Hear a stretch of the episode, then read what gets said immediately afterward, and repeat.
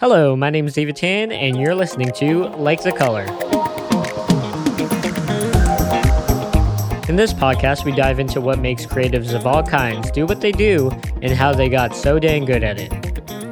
On today's podcast, we have Jeffrey Jones, drummer for The Wildlife. My name's Jeffrey Jones, and I am the drummer for The Wildlife. Have you been with the band the whole time that The Wildlife has been a band? How long have you been doing that? Yes. So The Wildlife started, it started actually before the name was created. So it was kind of started in 2015, 2016, just playing some solo acts with the lead singer, Jansen Hogan. Um, so it was me, Jansen, and another friend of ours, Jason, kind of just started supporting Jansen's solo music career in college. And then 2016 is when the wildlife officially started uh, with the name, the brand, uh, the business itself, per se. Uh, and that was me, Jansen, and Jason. Cool. How'd you guys, you said college. Did you guys meet Mhm. at college? Uh, how'd you guys meet? How'd you guys start the band, I guess? Yeah, so that's a it's a really funny story because the college that we had that we attended it was Anderson University in a small town, Anderson, Indiana. Every summer they have a small little music business camp. Mhm. So kids from pretty much anywhere can come to this and just sign up to be a part of the business side and the creative side of kind of what goes into music business. So the year I went was the year before I went to college, and Jansen actually went the same year as I did. Cool. And the year before that, Jason went, and so did Jack. And currently, right now, Jason is no longer in the band, but Jack is still in the band. So we all ended up at the same college, and then that's kind of where Anderson University is definitely known for their music business, and a lot of music students tend to form bands or creative groups on campus. So it started for fun, just playing stuff on campus. And then in 2016, it was kind of like, let's just start branding it. Let's start releasing music online. Let's start playing local shows. And then in the summer, when we're not in school, we'll just start doing little tours here and there. hmm Nice. So you guys just came off a tour, maybe a few months ago now because of quarantine. It's been been a minute for sure. Yeah. How is how's tour life? How does that look for you guys? Yeah, it's um, like kind of right now what we're going into, or how just how it was in general when we are on tour. How it was like for the past few years, Sure. just going out and sharing your music, sharing your talents with yeah. So that's and, it's definitely um ups and downs. There's definitely better tours, Mhm. and then there's some tours that are just kind of little blips in history of just I can't believe we did that because of how underrated and um not as appreciated as it was as some other tours. So the one we just did with Nightly was definitely one of the best ones. And in fact, uh, that was my favorite one, and that was everyone else's favorite as well. Uh, even the guys in Nightly said it was one of their favorite tours too, because that was just a very well organized travel, city to city, had a schedule, load in time, sound check time, performance time, and we covered the entire United States, and driving distances weren't too bad. But tours in the past we've done, we've definitely had some drives that are 15 plus hours long, and you're just taking turns driving, and yeah. it's not luxurious. It's a lot of nonstop wake up, get some sleep as much as you can, um, grab highway food, gas station food. We might have time to stop down uh, at a nice restaurant for a nice dinner, but a lot of times you're just playing catch up with time to get to the next city that's so far away. So hmm tour life can be uh, hit or miss. Sometimes it's a blast, and sometimes it's just you question how you got there and what you're doing. But that's what makes it.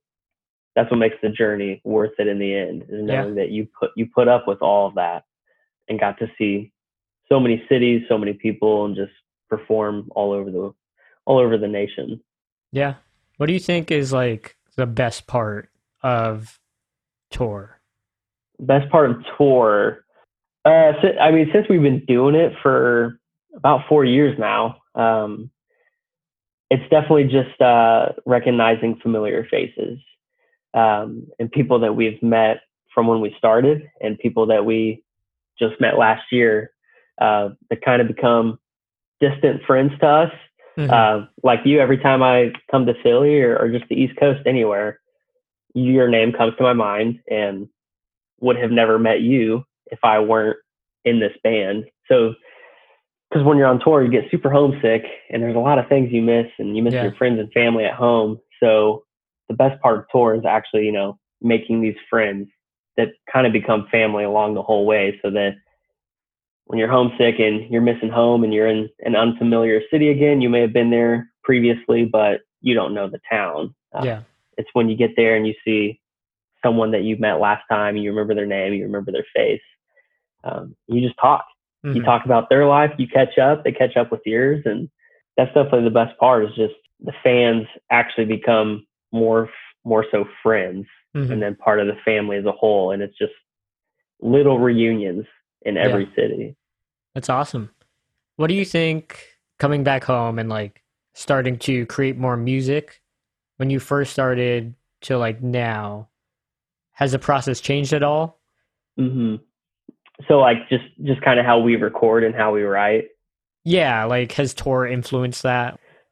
I would say uh, definitely a little bit because I mean it's it's definitely individually for each person of the band hmm because the way that we write our music is uh, currently right now Jansen and Carson, uh, the brothers that both sing, they'll definitely lay down the lyrics and, and melodies and chord progressions of songs, and then a lot of times we'll take instrumental influence from being on tour, just from being around another band for so long. Yeah. Like I'll watch um, Nick from Nightly, I'll watch him drum and see what he'll do for a fill or a specific sound there, and I'll be like, I've never even thought of that. hmm And when I see that 25 nights, 25 shows in a row, I start to catch up and be like, he's influencing me to do something in a similar pop music, pop rock field. And I would expect the same from the rest of the guys in the band might take different influences from, you know, who we're touring with and even who the opener might be, like a local opener might show up and hop on the bill. It's just kind of cool to watch and be like, what'd you do there? How'd you do that? And they just explain kind of their strategy of how they get a certain sound and put that in my music bank. And as soon as I get in the studio, I just remember an influence or something I want to add to our song that I saw live that Yeah. I think would translate well with wildlife music. Yeah, I think that's like really cool that there comes a point where you get to when you're at a certain level in your art where you start like seeing other Mhm. artists and you're not really thinking about like how am I going to go from A to B, but like how am I going to Mhm. incorporate what I like from them to make myself like better and I think that's really Yeah. cool like the essence of collaboration within artists. Yeah. Yeah. How do you get to that point? Because, like, when you're a beginner drummer, you're not really thinking too much about how I'm going to incorporate this guy's fill. I feel like you're Mhm. probably thinking more about, like, how to get your things down correctly before that. Like, how do you, how do you start to learn? How do you, what was your process like to getting to this point? Yeah, definitely. Um, my background. I mean, it definitely started with drum set. My the reason like I started drumming was because I saw a movie, uh, School of Rock. Have Yeah. you seen School of Rock with Jack. Black? Yeah. so I remember being, I think I was probably in fifth or sixth grade, and a friend of mine was over, and my dad was like, "You." My dad's a musician, so he was like, "You got to check out this movie," and we all watched it hmm and the drummer in it, the drummer's name, uh, Freddie Jones. It just Yeah. he's kind of this rebellious kid, and that's definitely who I kind of was when I was younger. So I really connected with that, and he was the drummer, and I just thought it was so cool seeing what what the drummer does in the band and at a show. hmm And I just thought at that moment, I was like, that's what I want to do. And that was like the first thing in my life where I was just like, that has inspired me more so than anything else. And growing up, I played a ton of sports soccer, cross country, uh, track and field, basketball. And it was just like, none of this is inspiring me as like what a simple little goofy movie did. Mm-hmm. Um, so I joined percussion in middle school because you have to join nice. band or choir. You have to choose one of those two uh, in Indiana. So just kind of stuck with that route, and it's definitely a rudimental side of drumming. So it's very marching band drum line, mm-hmm. and I I did that for like 11 years, like middle school, high school, into college. Started studying it in college, um, and drum set was never really incorporated into that. They they actually surprisingly when you're studying percussion and drumming, drum set's not even like talked about. Considered. Yeah, yeah. it's it's like ah whatever. Like you don't need to worry about that. You, you need to worry about drum pad and just learn yeah, how to hit the, it. Yeah. The focus is so much on the rudiments, the foundation, um, different techniques and all this stuff. And I just it got to a point where it's just like I'm so sick of this. All I want to mm-hmm. do is drum set. And when I got to college, they were like, "Yeah, we barely play drum set here." And I was like, "You got to be kidding me!"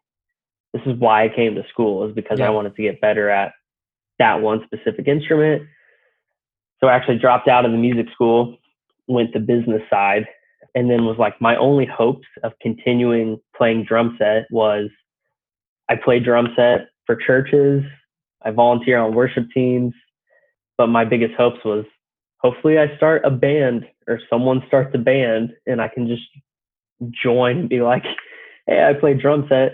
Yeah. I hope this works and I hope I'm good enough. Um, and that's literally how that happened to where I'm at right now is I mm-hmm. just I just waited and hoped that someone was willing to start a band. Turns out there were a few guys at college that wanted to. And I was definitely a mediocre drummer on drum set. Like I was the stuff I do now, like I would have never actually imagined that I could ever even get there.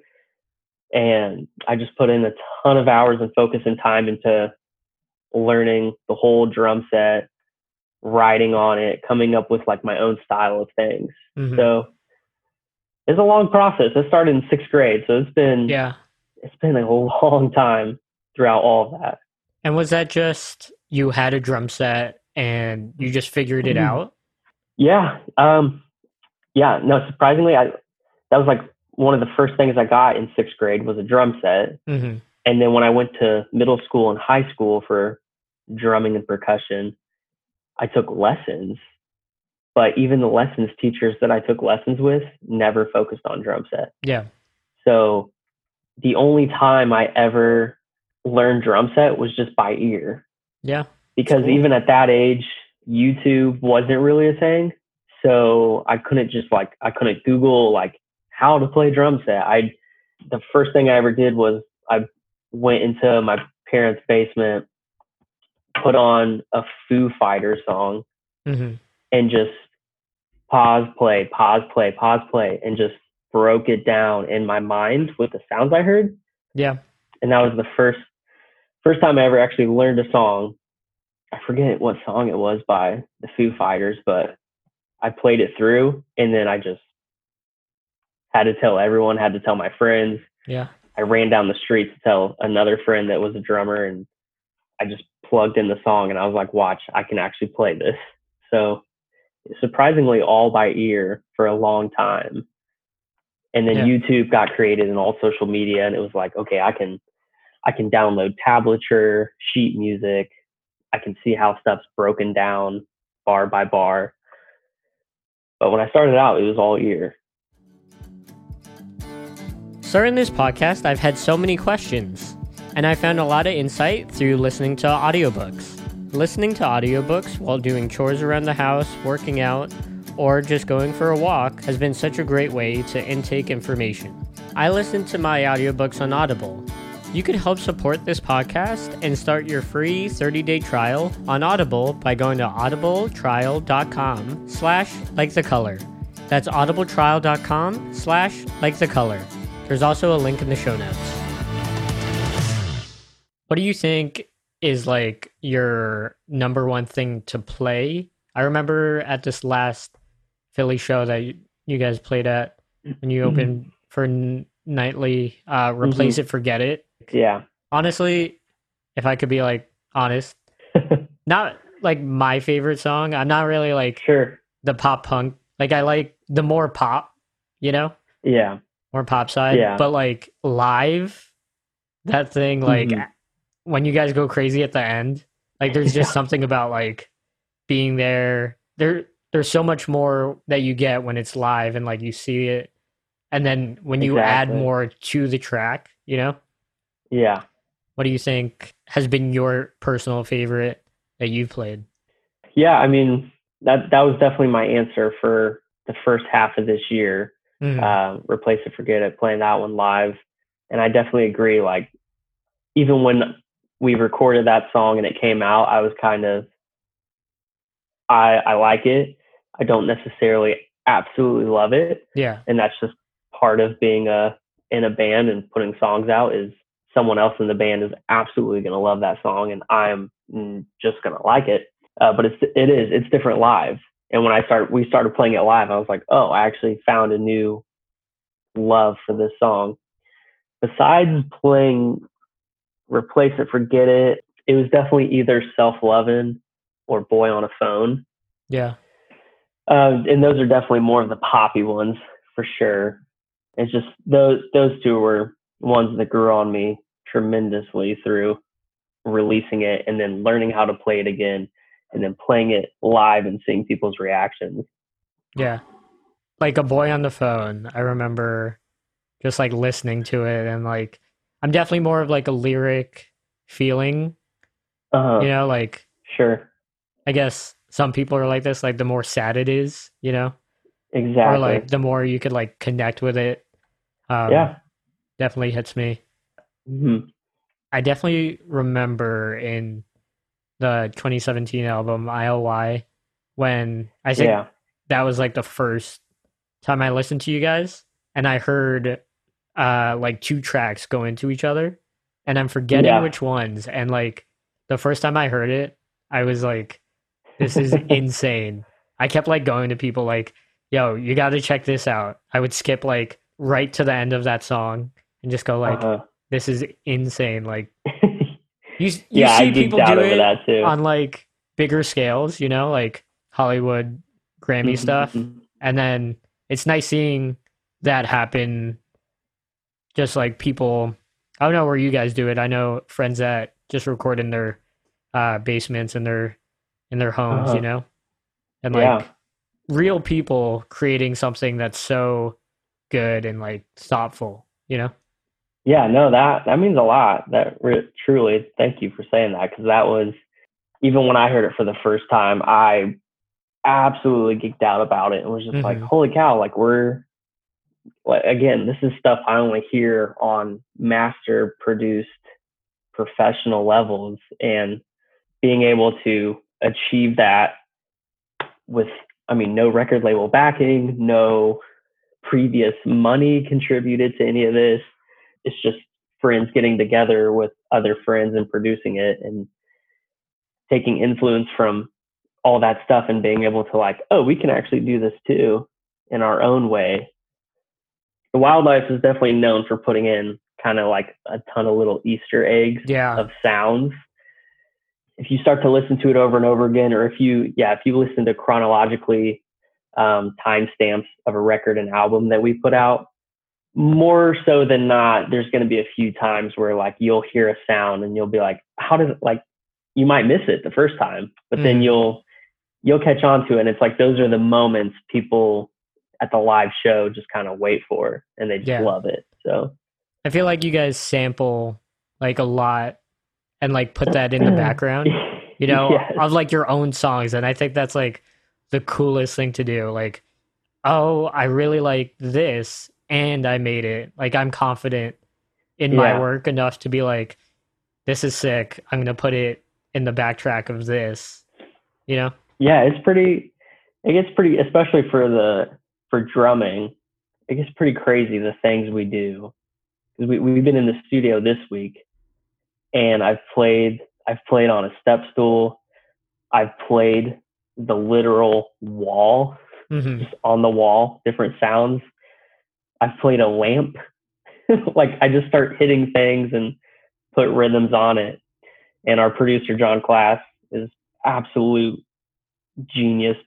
Guy's a prodigy for what he can do. Yeah. And he'll just mix stuff and put it through whatever filter, whatever he's adding effect to it, and it will make it on the sound. Uh, it will make it on the recording. So it's just really fun to see that come to life. Yeah. So you guys have been putting like singles Mm-hmm. out in the last few months, Yes. uh, into even last year. I'm assuming an album's coming out sometime, or are you guys just doing the single thing? Um, I mean, right now it's definitely a little just kind of up in the air. hmm Um, we're definitely we have a good storage bank of a few songs that are being currently worked on and recorded this week and will be this summer as well. I don't know. We'll just have to wait and see kind of if we what we decide to do. Definitely the pandemic and not being able to tour Yeah. kind of puts in a lot of not not stress but just kind of a lot of adaptation of how can we be smart about this um, and trying to follow the trend of like what are what do people want right now? What are people listening to right now? Hmm um, because some people are heavily distracted and some people are just at home chilling waiting around um, don't have a lot to do right now. So they'll listen to a full album. Hmm um, some other people are hustling and bustling and they only have time to check out a single here and there. So we're still trying to we have ideas and it's coming together. Um, definitely not able to say what we're doing just yet. You'll probably see or hear something within the end of this year or early next year. Nice. I'm excited. How would people, just in case like plans change, how would people be able Mhm. to follow your work, follow the wildlife? Uh, where are you guys out online? Yeah, so definitely, obviously, all the social medias, the un- underscore wildlife, WLDLFC, there's no eyes. Spotify, obviously, follow on Spotify. That's where you're going to see and hear the most if anything gets released. Mhm. Obviously, Instagram, Twitter, YouTube, that's when we announce a ton of things.